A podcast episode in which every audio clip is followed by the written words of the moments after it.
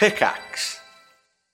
Hi, I'm Daniel, founder of Pretty Litter. Cats and cat owners deserve better than any old-fashioned litter. That's why I teamed up with scientists and veterinarians to create Pretty Litter. Its innovative crystal formula has superior odor control and weighs up to 80% less than clay litter.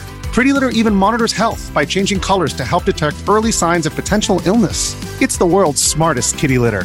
Go to prettylitter.com and use code SPOTIFY for 20% off your first order and a free cat toy. Terms and conditions apply. See site for details. If you're an athlete, you know the greatest motivator of all is the fear of letting your teammates down. After all, a team is only as good as its weakest link. So you owe it to those wearing the same jersey as you to be your best every time you step on the field. That's why there's no vape in Team. When you vape, you can expose your lungs to toxic chemicals that can damage your lungs. If you're a step behind, the team's a step behind. Brought to you by The Real Cost and the FDA.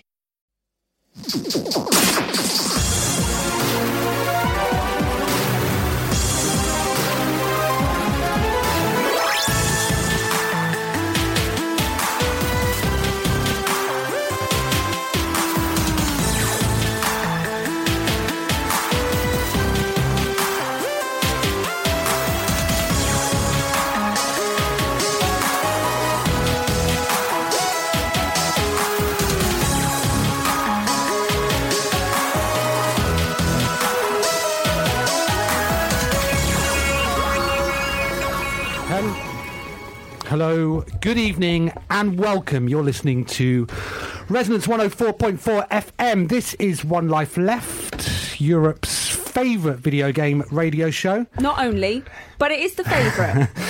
My name is Simon Byron. And I'm Anne Scantlebury. And for the next hour, we will be talking about video games and stuff. Yeah, we will. Well, look, we should clear up the business, the elephant in the room, or, in the current case, not in the room. Steve's away this week. Where is he? I don't really know. We're going to Finland on Wednesday to do karaoke over... You say we... Me and Steve are going over to Finland on Wednesday, and he's already over there, paving the way. Really? Getting set up. Okay. Warming up his vocal cords. Right. Oh. Okay.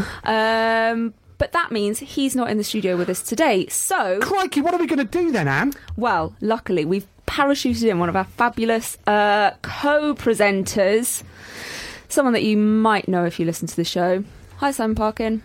Hey Anne, hey Simon, how you doing? How you doing? Yeah, pretty good. How are you? Yeah, good. Thanks for coming on. Thanks for having me. As emergency always. Guest Steve. Yep, parachuted in.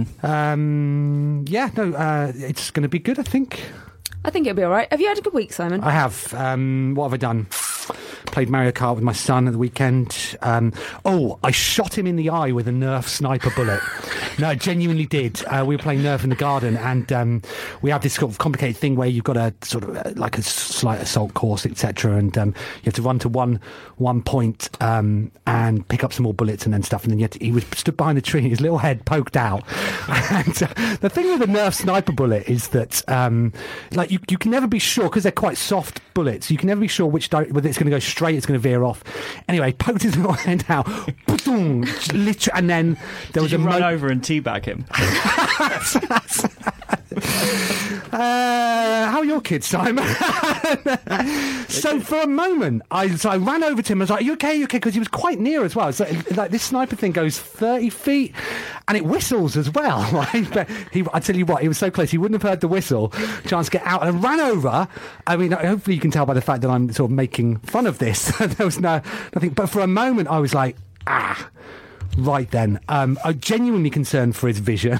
I was thinking for a moment, well, he'll never be able to enjoy 3D.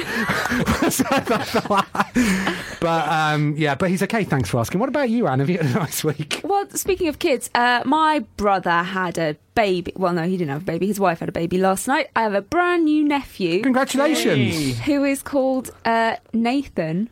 Okay. Presumably not after Nathan Drake, because my brother doesn't play video games. Okay. So wouldn't be that, would it? And what age are you going to start nerfing him? What? How old's Dexter? 6. Have to wait. 5, probably, okay. Wouldn't I? Good.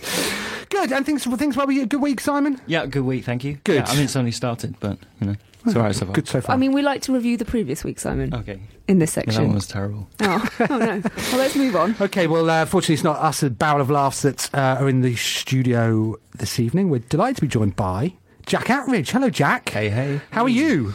I'm fairly gravy, I think. I've never said that before. Have you shot any children? Not this that week? I know of. Okay. I was going to say, why do super soakers, are they still on the market, or was that just a 90s thing? Because I haven't. Super soakers are still around. Okay. Are they still a thing? Safer, are they? Yeah, well, yeah, you just get a bit wet. Okay. High-speed water in the eye is not recommended. Okay. Yeah. Jack, so you've been up to a lot recently. Chat to you about that. Yeah, it's been a bit hectic. Okay. Yeah, the weekdays and the weekends, I don't really know flying what they by. Are, to be fair. Which explains, so you are from... so your most recent job was at 22 Cans? Mm, yeah. Makers of Goddess, etc. So we'll be talking to you about that. But we'll start the show, as we always do, and that is with Anne's News.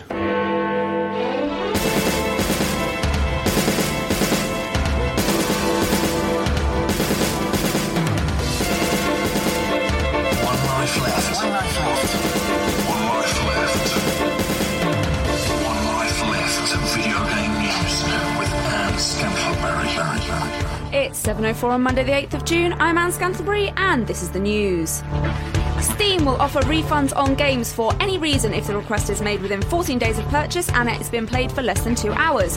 Valve explained, maybe your PC doesn't meet the hardware requirements, maybe you bought the game by mistake, maybe you played the title for an hour and just didn't like it. Currently non-refundable are gifted games and movies. Some DLC will be marked as non-refundable purchases. Responses to this news have been pretty mixed. What do we think about this then, gang? Parko, over to you. Well, I saw a graph today that showed that the number of games being offered for sale has really tailed off or something since the announcement. Or something.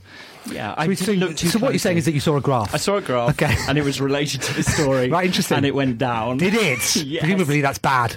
Unless it's plotting bad things that happened. Yeah, I think the subtext of the graph was that developers are nervous about, you know, selling copies of their game and then spending the money and then having to give it back when they no longer have it. The games that people are quite worried about are the shorter games, the artsier games, not the big games. Yeah, of course, if you get that and you play that for an hour and you're like, well, I don't really like this, then... Or you could finish it within that hour, couldn't you? Yeah, well, the shorter games, you might be able to finish it, or you get a good chunk of the way through the game, and you can give it back, and essentially you've just played it for free. So maybe it should be a percentage of the running time. I mean, I think that's what we're all thinking, Simon. Yeah, percentage is the way forward. Yeah, you're just going to get a ton of games with like 2 hour loading times at the beginning, like the install time, right? It's built into it. Yeah. So a lot. So this is coming to effect now. And the rules state that you can return it for any reason. That reason can be... I mean, literally any reason. Yeah, it's a tricky one, isn't it? Because, you know, what if you bought a game in the 2 weeks in the lead up to a sale? Well, so they are saying that they will come down hard on people who are clearly abusing the system, and they will reserve the right to refuse refunds to those people. But buying a game before a sale... Seeing it go on sale, getting a refund on that game and then repurchasing at the sale price is not an abuse of the system. So they won't be coming down hard on you? Mm. Well, no, not in that case, because that's not abuse. Do we think this will last then? Because the last couple of things that Steam has introduced have been withdrawn quite quickly, haven't they? There was the... modding. The modding, that's right. That was there for 5 minutes, wasn't it? Yeah. I didn't follow it too much, but it seems that they all... Especially this one seems to be Valve just saying they're in a position where they can do what they think is going to make their community love them back, you know, doing things of value to them. But yeah, I mean, they all seem to be experiments as well. They do a lot of talks about things that they have done, things that didn't really work out, and they've got all this data for that, you know. So it could just adapt, it could just change. For me, it is just a bit of a problem because I find myself being more attracted to the shorter games now. Like I just will not have the time, especially in the last month, you know, starting a company like that. You just don't have the time to get into something like that. So Gone Home was something I could just digest and blow. So are you saying that you couldn't trust yourself then to then refund it having played it? See, that's the implication. No, but I guess my fear is that there'll be people that aren't going to be as honest as you. No. Well, You can say that, but I was just going to say, if this becomes a thing, are people going to be less likely to make short games? Are they going to start saying, right, I'm going to pad this out, which can screw with pace as well, you know. Remedy boss Matthias Milleran has left the company after 15 years. The former CEO will move to Wargaming in an un-yet-announced position. In his time at Remedy, Milleran headed up games including Alan Wake, Max Payne and Quantum Break, which is due for a release in 2016. He said in a statement that it's time to move on and start another adventure. So, why have they not named his position yet? Maybe they're making one up for him. When he gets there? Yeah. What do you want to be, son? Is this a sign of intent from Wargaming? Do they need a sign of intent? Well, I quite liked what he said about this, which was, Helsinki will always be my home, but Cyprus is quite warm and welcoming. I think maybe he just wants to move his family somewhere where he can wear flip-flops. Right. Who here plays World of Tanks? Can't say it's me. Can't, no? I've played it a couple of times. What's it like? It's not for me. Okay. Yeah. Load of tanks in there, are there? Yeah, it's like, well, I think the problem that people who aren't sure about it have with it is that it can be seen as a pay-to-win game. So the more money you spend in the game, the more powerful your tank, and so it kind of no longer has an even playing field. This may be made up, but did I hear something about someone spending £500,000 on a tank? Or is that... That sounds like something... Mythology. It's popular in Eastern Europe, isn't it? Oh, okay. That's probably why I don't. Yeah, no, I think people have spent obscene amounts of money on it. Yeah, most likely. Yeah. Yeah, enough to tempt people from... where's he come from? Helsinki. Remedy. Thank you.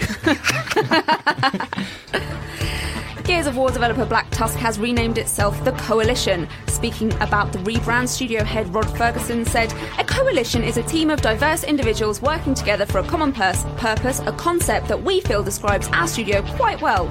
The name also gives a nod to the coalition of ordered governments in Gears of War. Who wants to be the first to tell them how well the coalition went in UK politics then?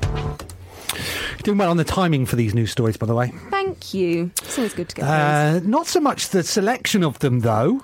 Studio changes name. You're going to read out when they've got a new website next, are you? Or on Twitter? Yeah. What appealed to you about that story? Well, it's just the change of name. I quite liked that the reason for changing name was because of the dictionary definition of the name. Quite reflected what they think a team should be. Do you think that's the case then? Do you think they were sat there for a minute and going, hey, we're called... Hang on, have you seen... Someone got a dictionary. Have you seen this? But this is what we... What? But... Yeah, let's... And they went, OK, let's change our name. Do you think that is the extent of the story? Or do you think there's more to it? Well, I think there's more to it. I think it's, now that they've taken on Gears of War, they want to make it their own. They want to put themselves out there and say this is our game. This is like Peter Moore getting EA tattooed on his face or whatever it was he did. Did he get, or was it a GTA? Someone did a GTA 5 tattoo, didn't they? And someone did a... He did a release at launch date, didn't he? Did he? One of them did. Have you seen his naked torso recently, Parker? Have you come across that in the scope of your work? I have the other half of it. We press them together. Okay. Can this help then? Is this a good thing? I don't know. Is this like they're committing themselves to a series that they're currently working on? What happens if they stop working on it? Well, exactly. You know, this has been with... who was it with before? Gears of War was with... it was an Epic game, wasn't it? Yeah. Mm. So... not to do a weird analogy, it's sort of like, you know, your mum gets remarried and your new dad makes him take your name. It's a bit like, no, you are. We've got a strong relationship here now. You know. Right. We'll keep Sometimes it just helps internally, just like a restructure or something like that. It can feel like I've been in companies before where they split the team down the side and they wanted to give them both names to feel different. Okay. And the only time I've had a problem with this is when Opal Fruits changed their name to Starburst and added their blackcurrant flavour, and that just turned me off my favourite sweet. That's okay. There's a lesson for you there. Valve has announced the 10th of November as the release date for the first lot of Steam machines. Alienware's Steam machines will come at four different prices, ranging from £295 to £490. Cyber's three models range in price from £325 to £924. The Steam Controller is available for pre-order at £39.99, and the Steam Link box, which will stream games from your regular game setup to your TV, will be the same price. Pre-orders via Valve's website will be open in the UK soon. Slightly over. Oh, yeah. Finally, hey? Finally. Which one are you going to opt for? Literally none of them. Because really? I've got Steam on my laptop. Okay. It's brilliant. Can you use it on your TV, though? But my laptop's in front of my lap. Like, it's on my lap. It's literally... I can do it in bed. Yep. On the tray. I can't, because I'm not attached to the internet there. In bed. Mm-hmm. At the dining room table. Okay. In the garden, sometimes. If you have the door open, and then you... and you angle the router correctly, can play games in the garden. You don't need to be online all the time to use Steam, man. You know, you set yourself free. You can use it offline. If you not use the offline mode, shut up. No, this is a whole new world. Right. Yeah. Well, yeah. So you know why root myself at a TV? Okay. I've got my PS3 for that. Well, the idea is, of course, to stop the sort of plethora of wires and stuff like that. If you want to get it on the big screen, it ties in with the big picture mode, all that sort of stuff. It's making PC gaming seem more like consoles, isn't it? Mm-hmm. I guess the thing for me is that what I would hope from a Steam machine is that it would offer a degree of stability, and that you knew exactly what would work on what and when. And it already sounds like there's too many of them coming. I think they do. They say that every game should work on all of them, and also every game is playable with the new Steam controller, which I think is pretty good. I tried it at GDC this year. Okay, with the old haptic thumb pads. Yeah, it's weird. You roll your thumb across it, and it vibrates to give the sensation that you're holding a stick. And, they say you can play League of Legends with it, and games that you wouldn't think are suited to a controller, and you probably wouldn't win, but every game they've tested it with, and it does work. So okay. I think I'll probably get one. Do you? So which one are you going to get then? Oh, probably the cheapest one. The cheapest one. Yeah, so all games will work even on the cheapest one? Probably not the highest settings. Yes or no? But what settings then? I'm not. This is the wrong guy. Just turn physics off. Yeah. Turn all of the D's off. Well, I see what I would like from these machines, though, is to realise how good they are, and then for you to not have to make that choice. That's the problem that I have with PC games. That's the whole PC thing, isn't it? It's choice and customisation. Well, I know, yes, but that's why it's kind of a mixed message, isn't it? That they're trying to put a console in a front room, but there's loads of different versions, and you're like, well... You're not quite sure if it's going to play everything. Like, there's confusion in the room, so they've got a bit of a problem here, I think. Okay. So Anne's not getting one. Parko's getting the cheapest one. Which one are you going to get, Jack? Well, this is probably criminal to admit, but I still need to get a next-gen console before I... Do you? Yeah. I guess it's one, just saying, can I justify actually buying a console? And I guess two is, can I justify... just having the actual time to sit down and play them recently, which is also kind of like... awful thing that happens the more busy you get making a game. There's a very good piece on Eurogamer about that very thing. There you are. Will Porter wrote it this weekend. It's excellent. Yeah, click that link here. Should have been busier making his game, shouldn't he? Finally, the desire to get into esports has never been stronger. Valve's Dota 2 tournament, The International, has a prize pool of $11 million. And that's not it. 25% of the sales of the Compendium, a digital tournament companion, continue to go towards the prize, meaning more dollar for the winner. If you're wondering what it'll take to get Team One Life Left off our butts and into esports, it's still more than $11 million. Yeah, I thought you were going to do this. You did think I was going to do this? Well, didn't we have a plan for you to learn how to play... Dota or League of Legends, and then enter and win. Yeah, right. What I did, one of them, I started playing Hearthstone. Wasn't for me. Okay. I wasn't very good at it. Is the money for you though? Like potentially. Yeah. I like. Okay. Every time this, and I do these stories every now and then, and I'm like, oh, I really should get into it, but it is. It's a massive bit of your life. You have to be dedicated. For a massive amount of money, yeah. Like an Olympian. Okay. This is Dota, was it, rather than League of Legends? Yeah, this is Dota. Do any of you guys play Dota? Mm. So no one here plays World of Tanks. No one plays Dota. Played League of Legends, anyone? I have a little bit, but the thing is, I committed to Counter-Strike about 12 years ago as a kid, and like that's I hadn't played it the original in a couple of years, looked on Steam... one or two nights ago, and I said I clocked something like 324 hours. Wow. Which just seeing that... You should change your name to Counter-Strike then, to show how committed you are. Maybe. But it means that, you know, if I can't now, I feel like it'd be betraying that kind of time investment to go to one of those other games that they just require, you know, they don't require you, but they encourage you to spend just days of your life becoming so good at it that you justify the time you put into it. We're kind of in the wrong demographic, aren't we? Because this is these kind of games attractive young men. Well, yeah, that, and lady. But yeah, they're kind of tailored to people in their late teens and early 20s, and that's borne out in the winners. I mean, one thing I'd say about this, you know, these kind of stories of the ballooning price pots come around quite often, and it's not entirely true to say that the players will get all of this money, because of course most of them have sponsors and have, you know, are part of teams, and certainly in the Far East, and they will only get a small fraction of the winnings if they win. Wait, so if I won, how much would I get? Well, if you were an independent, then you'd probably get... I'm going to need an entourage, aren't I, to get myself forward?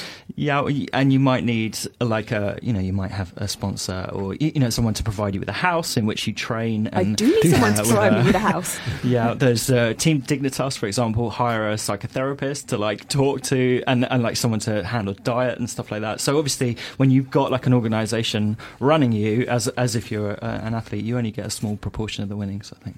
Right. I like the sound of that. First time that a guest has disputed some of the news. Well, no, I'm not disputing it. Well, you said that you thought, you implied that it was disingenuous for Anne to say that the players are getting more money. I mean, the New Yorker is picky, isn't it?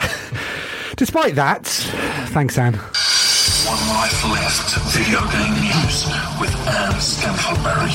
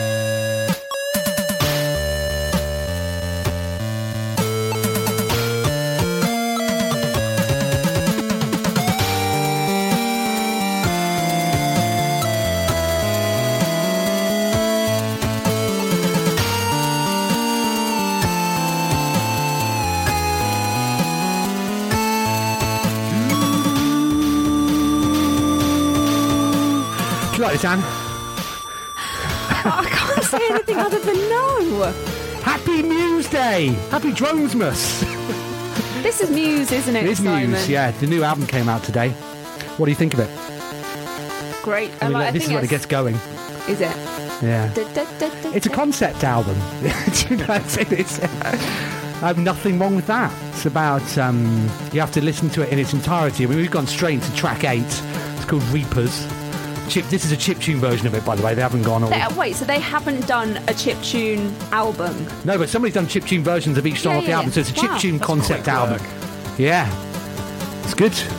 So what's this song about? It's called Reapers. In the story. It starts off with the protagonist feels a bit sort of empty, dead inside, and then gets brainwashed in Psycho, and basically becomes conditioned to start killing people using drones, and then they get out of it, and then the world ends. I know. And it's as good as that sounds, Simon. My word. Yeah. Why would you... So this is Steve's fault. Why would you leave me the show in my hands the day that a Muse album comes out? And we're going to sit here and listen to it all. I heard all their albums are about the reptilians running the world. Well, that's right. It's a theme that goes through it. Uh-huh. You know. All right. Right. Good to know. And how long left on this song? Another minute. If the falsetto's back, should we stop that? Sorry. You're listening to One Life Left, a show about video games. Jack Attridge. Hi. So, Jack, are you a pathological liar? I think so. I believe that's how you start interviews with people who've worked at 22 Cans. Yeah, I was going to say, because I thought you were hinting that you might say something, and I was like, what would I say? But I think the transcript was just like, I don't, and it was like 3 dots, and then right. So and then crying.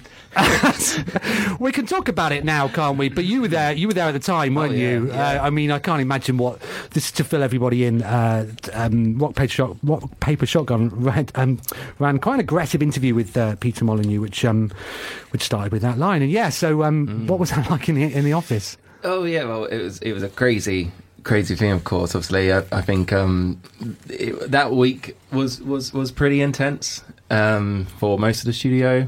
So I think everyone kind of felt that pressure, and Peter was great at just keeping everybody, you know, actually focusing on making stuff. Uh-huh. But yeah, that one was quite tough, and I sat next to Peter, so I kind of left my seat and found something to do elsewhere for a little bit. But yeah, I mean, I was saying to you, one of the last things I did on my way out 22 Cans was put together a documentary. Right. For one of the Kickstarter pledges. And that's probably going to come out in 2 or 3 weeks, and it explores some very close to the bone stuff. Okay. Over that. So I felt that was the best way of just putting all the cards on the table, a very honest view of the whole journey from going there, on the first day, with a kind of just super, super excited, and then that period near the end, and all the time in between. So there will be some interesting surprises. Right. How are people going to get to see the documentary? I'm not sure how they're going to distribute it. Okay. So I don't want to say anything that isn't true. But I think it will be probably widely available, There might have been some clause in how it is distributed in the Kickstarter, but I'm sure it'll turn some heads. They'll have highs and lows, and you might see Peter setting fire to his desk at one point. You might see some fireworks on the balcony. Wow! In fact, I remember I was at a pub once in Guildford, and someone from Lionhead across the road came and said, "We saw a bunch. We were in a board meeting today, and then we saw smoke coming from your balcony, and that was our fireworks." So yeah, nice to know that we've got a way of smoke signalling each other. Fantastic. You recently moved on. We both got new jobs at roughly the same time. Yeah. I think it was. I mean, you could tell I got a new job because. It was written about in MCV, the video games trade magazine. You, however, got a piece in The Guardian about you moving on. I don't know how that happened. Wow. So, yeah, it's a pretty big deal. Tell us what you're up to now. So now I've left 22 Cans with a programmer from 22 Cans called Paveli Mihalovic, and we started a company called Flavorworks. And we've decided to make a really cool, crazy, ambitious game, which we won't say anything about until we can show it, because I don't want to, say anything that might come back to bite me. And I guess it's one of the things I've learned through my experiences in the last few years. But I've shown a couple of people. I did show you. You did show me earlier, yes. What do you think about it? Well, I keep a very distinct line between what I do between 9:30 and 6 and the fun I have on One Life Left. And however, you did show me earlier, and I have to say, you've ruined it now. I was going to try and make you talk about it, and you've done very well by reflecting it on me. I've not seen a game like that for quite some time. And the glimpse that you showed me, I just thought it was something incredibly special. I think it's going to surprise a lot of people. It blends very old school gameplay with new technology in a way I've not seen before. So, hurry up with it, basically. That worked really well. Didn't it? You put me on the spot there. Yeah. Jack, just talk it down here. Jack, I know you can't say anything about it, but what colour is it? Oh, what colour? It's exactly so much what we were going to... Yeah. It feels like a purple... No, maybe a purple. What do you mean? I'll tell you. So it was dark. Really? Yes. Dark purple. Dark. I didn't say purple. Yeah, pretty... Okay. But I'm just confused. I mean, I like rolling with that kind of stuff. I like conversing in that manner. I guess dark's probably appropriate. Yeah. Okay. A bit of a neon. Was it vibe? Can you talk to the monsters? Okay, now I'm lost. Now I'm really lost. Simon's referencing the famous Edge review of Doom, where they said, it's all well and good, but if only you could talk to the monsters. Oh, right, okay. Sorry, which we will never let them forget. I'm out of touch. Yeah, I guess it's kind of old school in that sense. A kind of, what colour is old school? I don't know. But with a fresh twist. Is it difficult emerging from somewhere as high profile as 22 Cans and working with an individual as high profile as Peter Molyneux? Is it difficult sort of breaking out from that shadow? I mean, obviously the first question that you were asked when you came on this show was about your old times. Is that difficult for somebody who wants to do something, change direction? I don't know. It's kind of exciting because I think with 22 Cans... You're working to your creative director's vision. You know, you can put so much of yourself in a game, and you can put yourself out there. But if you're going to constantly fight against someone else's vision, then you're going to end up not really doing your job very well, and trying to serve the worst of both, I suppose. And so, I think for a while, I was itching to go out and do things on my own instincts and go by, you know, my own flavours or whatever. And that's what we try to do with this. So me and Pablo got together, we brought it up with Peter and everything like that. They said, you know what, we'll support you. Go out and do all this stuff. Don't worry about competitors' clauses or anything like this. And so that was really lovely of him. And he's also done that for tons of companies that have, like, you know, grown out of his old companies, which kind of populate our Guildford industry. Yeah. And yeah, we spent a couple of months just putting this together, and that's given us like a kind of demo. And then we're going to try and it's a story game. That's what I can say. It's a story game. So we're putting a lot of our energy into just solidly writing over the next few months, and then trying to pull together a lot of people towards the end of the year, and maybe ship about March, maybe if we're lucky. Okay. We'll see what happens. Yeah, but it's very unknown. It's because it's. I guess we decided to be modest and do something that we've never done before, rather than doing something that's very safe and sensible and affordable and profitable and all of those things. So we don't really know how that's going to work out, but it's been great fun so far. You know, just stumbling over a lot of things and finding our feet. So yeah, I recommend it. When will you be able to be talking more about it then? I just, it is that thing where I just want to get, right now you could show it, and I have shown it to you, of course, and you'd be, all right, I get it. But I think, I remember having what felt like waiting 2 or 3 years for Metal Gear Solid 2 to come out. God, that was an awful 2 years as well, wasn't it, after the big E3 reveal. And I think that's what made me want to become a game designer, because I was like, maybe I could make this game quicker than that. and then I just, you know, just did paper and stuff. And obviously I'm still waiting on The Last Guardian, and I won't give up hope for that. You know, this year is the year. This year, C3. I have heard actually it's going to be. I have heard. Have you heard? Very Parker? Saucy. I've heard some things. Have you? Yeah. I haven't heard anything. Should listen to One Life Left. Mm. What's the best way for people to follow your progress? So I have a Twitter called Jack's Flavor. We have. But I just felt I should just tie in because the company's Flavorworks, and they've got a Twitter as well. Although it's a very tricky thing having a Twitter feed and you can't actually talk about it. Yeah. You've not thought through your social media strategy, have you? No, because this is it. Like if we're going to be like private about it and then just like launch it in one go and say, oh, I can't believe 2 people made this, then it kind of needs to hit at once. You know, like I think if you saw No Man's Sky like 6 months before it was ready to show, then maybe it wouldn't have had the buzz it did, but being able to see it in that state, you know, made you really buzz for it. And obviously we want people to be excited about it and want to play it. So yeah, tricky. Cool. So keep up with your Jack Slater on Twitter. Got any questions for him, Simon, Anne, while we're here? What's the main lesson that you took from 22 Cans that you can take into your new job?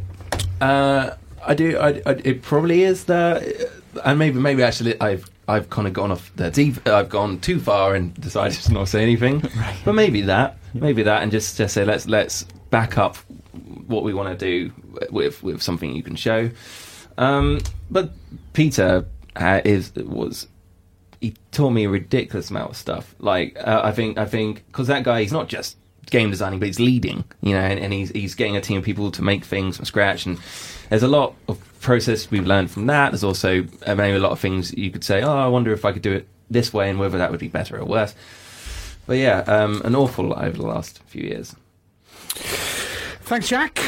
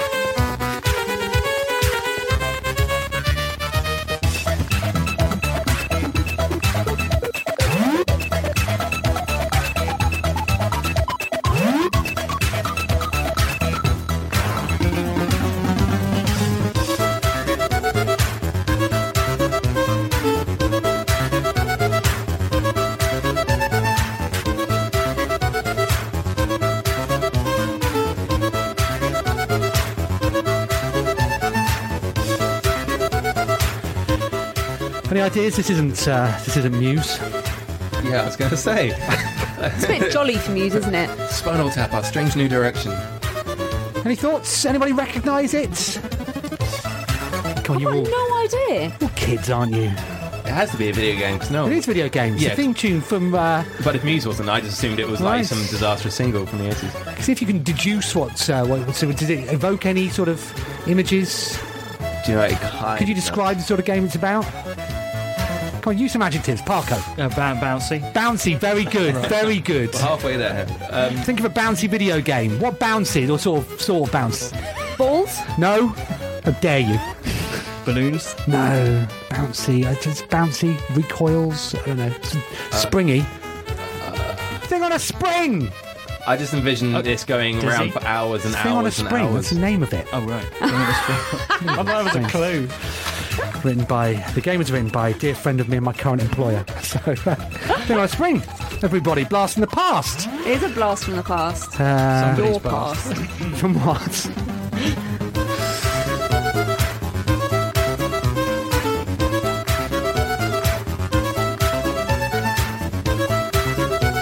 Right, we could let go on forever, but we can't. We've got to crack on. We're running late, Parko. I think it's time for...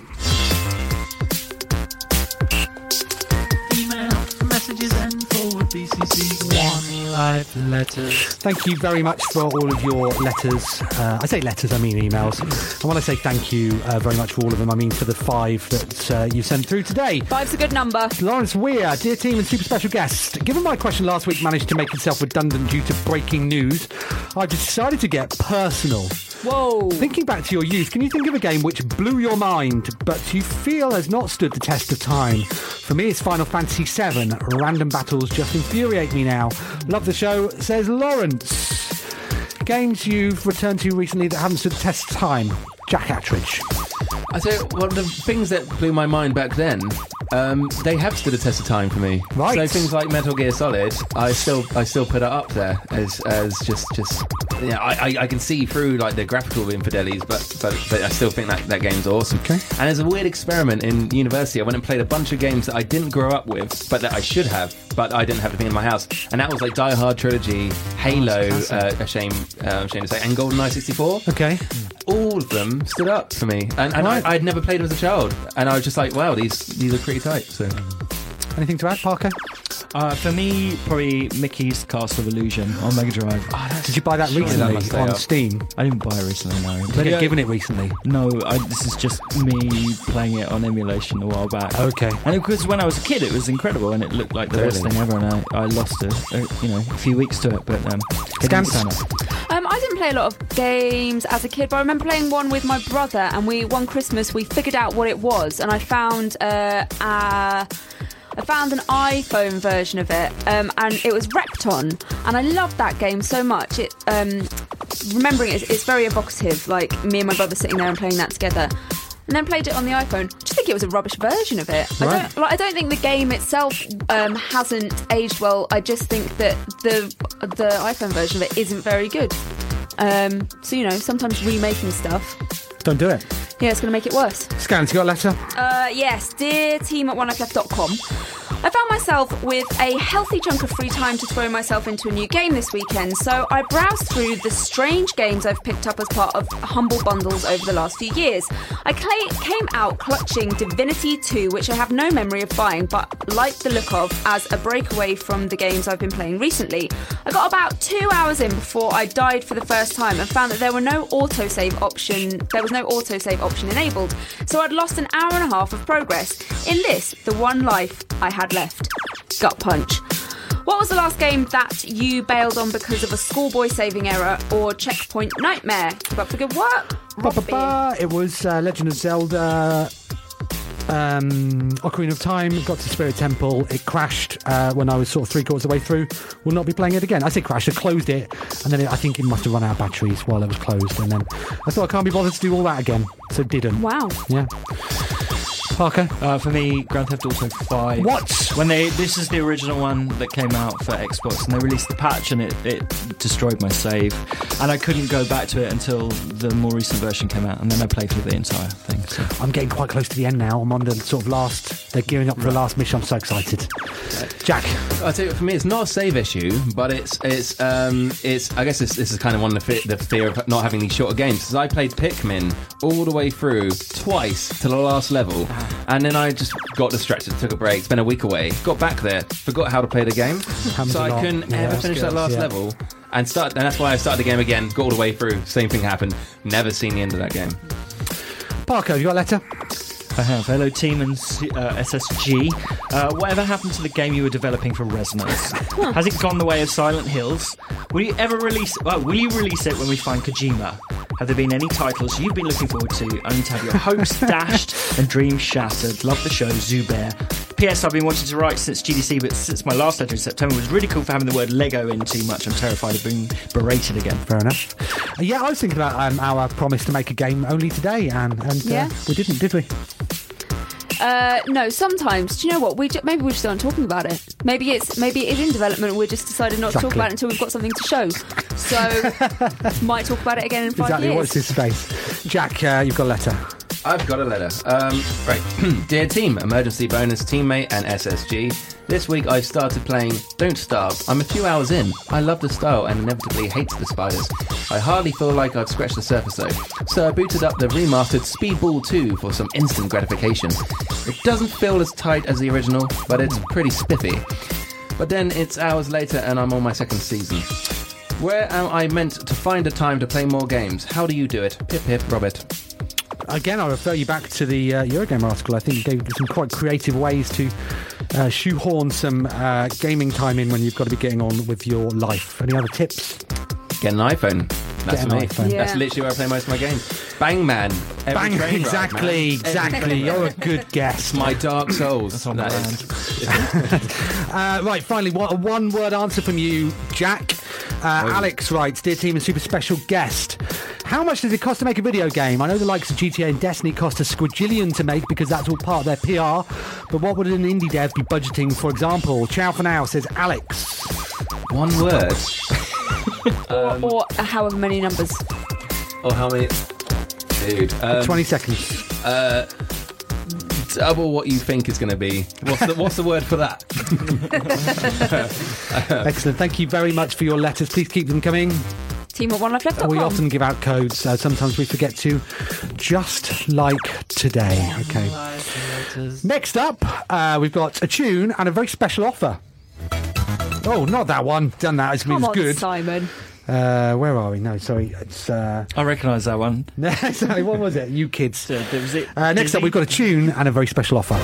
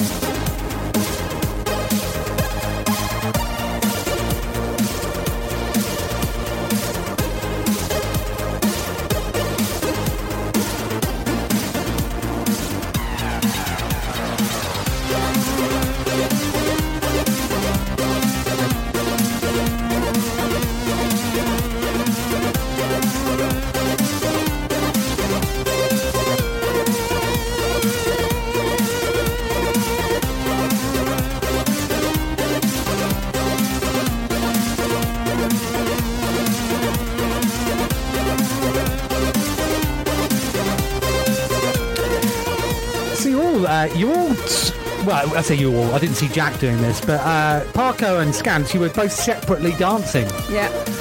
Never danced together. Parko was doing it with his head. You were doing it with your arms. Yeah. Were you doing your legs, Jack? I was doing it with my heart. Okay, this is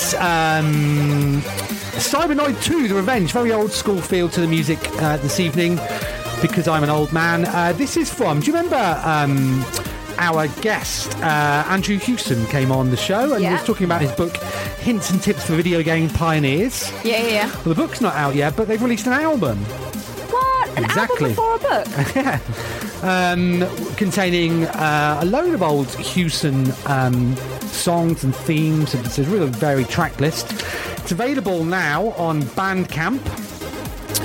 And One Life Left listeners, if they want more of this, can check out the album. It's on the HewsonConsultants.bandcamp.com. I think it's something like $7.99, something like that, which is a bargain. But if you put it in your checkout and you see the space for a code, if you enter One Life Left, all one word, One Life Left, all one word, in the HewsonConsultants.bandcamp.com, you get 40% off. What? 40% off, guys. Have we ever been a voucher code before? We are, yeah. We're like Hot UK Deals. Or we're like Groupon. Pizza Hut. Exactly. We all have to have it together, don't we? So that's, that's available now. Go do check it out. Parko. Hey. Are you going to release an album before your book comes out? No, do you know, though, I wrote to my publisher last week, I have a book coming out. Hello. Hello. Clang. Yeah, I wrote to them and said, what do you guys think about doing, like, a nice special edition, like they do on that Kickstarter? And he went, that sounds like a really good idea, let me go and speak to the team. And then he came back the next day and said, they don't think you'll sell enough. So this book you're doing then, Simon, sounds great. Yeah. How many do you hope to sell? I would like a few. What's it about? It's called Death by Video Game. What's it about? It's about why do we play video games? What are the what do they give us in our minds and in our hearts that keep us playing? Okay. Sometimes the limits of our well-being. Right, and what, is this just you thinking, or what? Have you spoken to other people? Or? Yeah, so it's me thinking and telling other people's stories to illustrate my points. Okay. What did you learn then?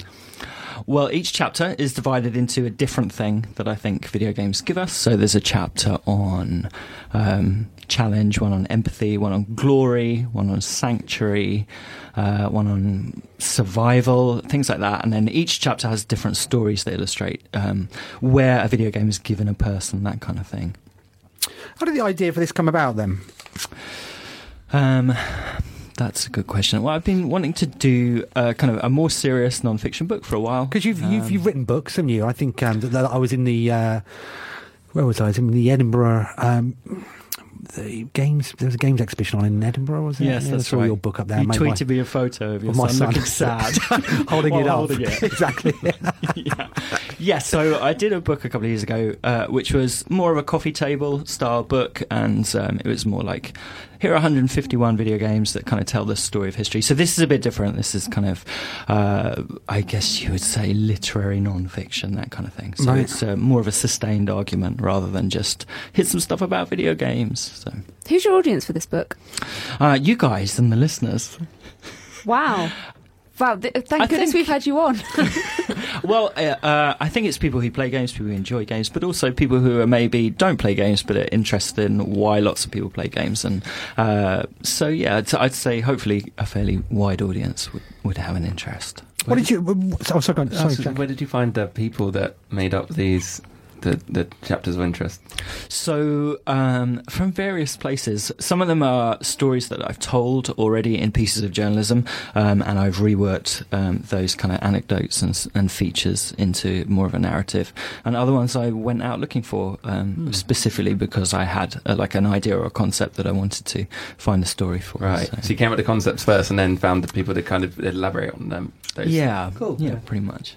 What did you learn? What was the biggest thing you learned or the most surprising thing? I think it was really just kind of solidifying a bunch of ideas that I've been kind of exploring through my work probably the last 3 years and really coming to some conclusions about why I play video games and why I think people play video games that are beyond just the usual stuff, like the sport-like aspects of games, you know, of competition and winning and all of that. I think... you know, games are based on a rule set and they're very fair and they give us reliability. And, you know, if you work hard in a video game, you get rewarded in kind. And lots of things that don't work out that way in our world always. And so most video games are quite comforting. It's very rare that a video game violates its rules. And that feels nice. Is it available now? Is it out soon? It's not. It's out on August the 21st. Okay. You can pre-order it on Amazon already, though. Thanks very much. Anne, what did you contribute to this book? My support, and I'm hoping that I'm in the acknowledgements. Yes, you got an acknowledgement. Yeah. Yes! Interesting. I was saying that as a joke. I was saying that as a joke. What, am I in there? Thanks, Simon. Now it's time for local news.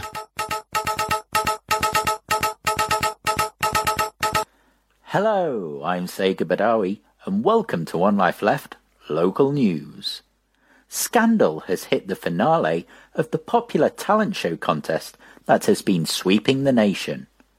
The winner of post-nuclear apocalypse Country's Got Talent was a dog called Pip, who went around a house for a bit before walking back to meet his owner.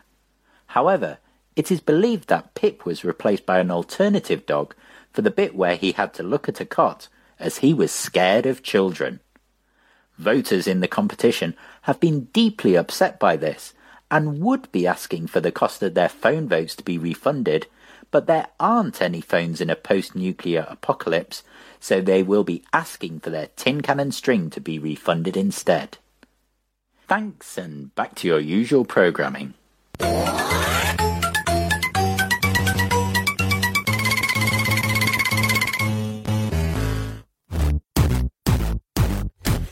Thank you, Sega Badawi.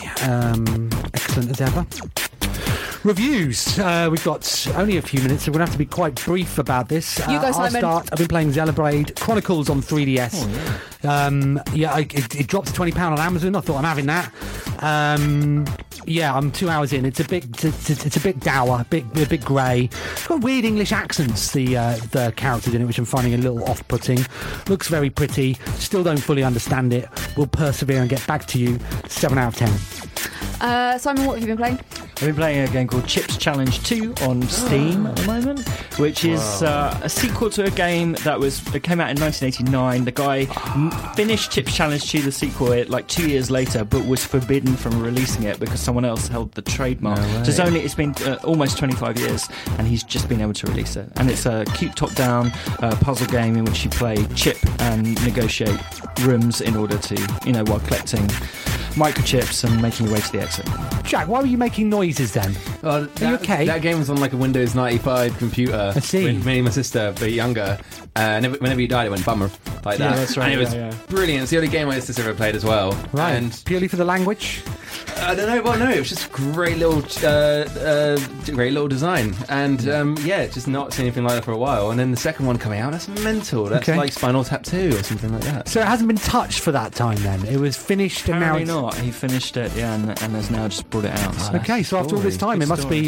He thought he was going to have to die before it could come out, but he didn't. So it's a nice story. No, mercifully. Right. So having waited all that time, is it worth the wait, Simon? What's the score? Well worth the wait. 7 out of 10. Excellent, Jack. Yeah, I guess the game I've been playing a lot is Alto's Adventure on the iPhone. It's like I might be 79p, might be 149. It's worth it. It's just money to you. That's true. Yeah, well, right now there's not much left. But I guess you could say like a kind of platformer, but you're on skis and you're sliding down these mountains. Beautiful visuals, wonderful music.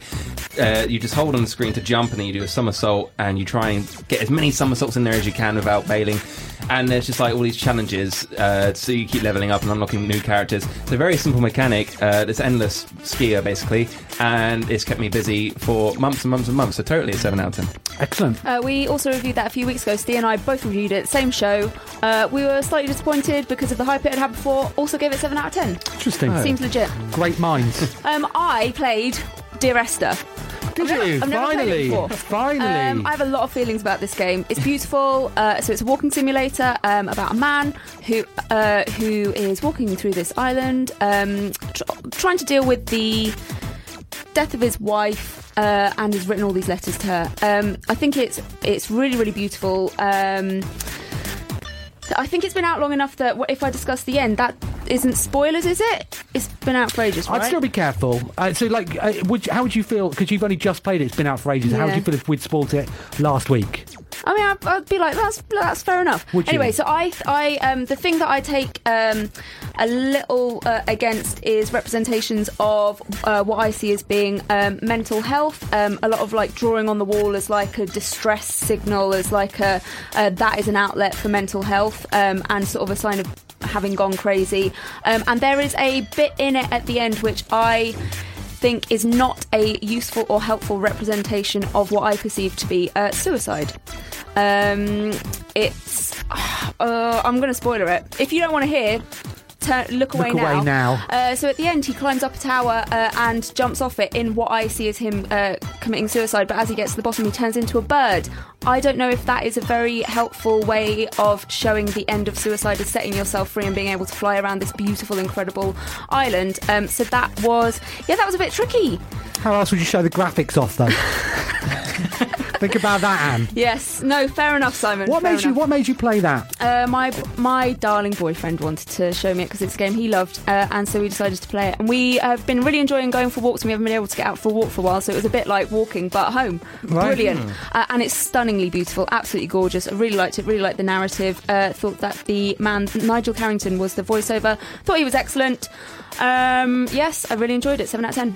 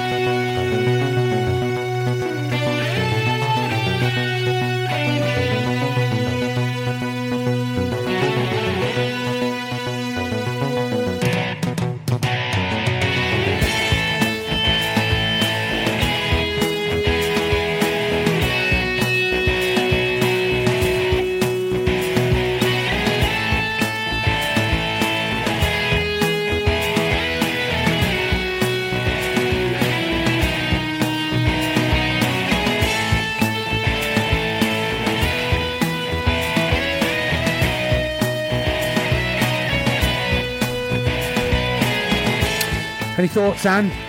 It's not Muse, is it? It's not Muse, no. Well, then what's the point? What's the point in anything? On Drones Day. This is a piece of music that was necessary due to the fact of how you used to play games.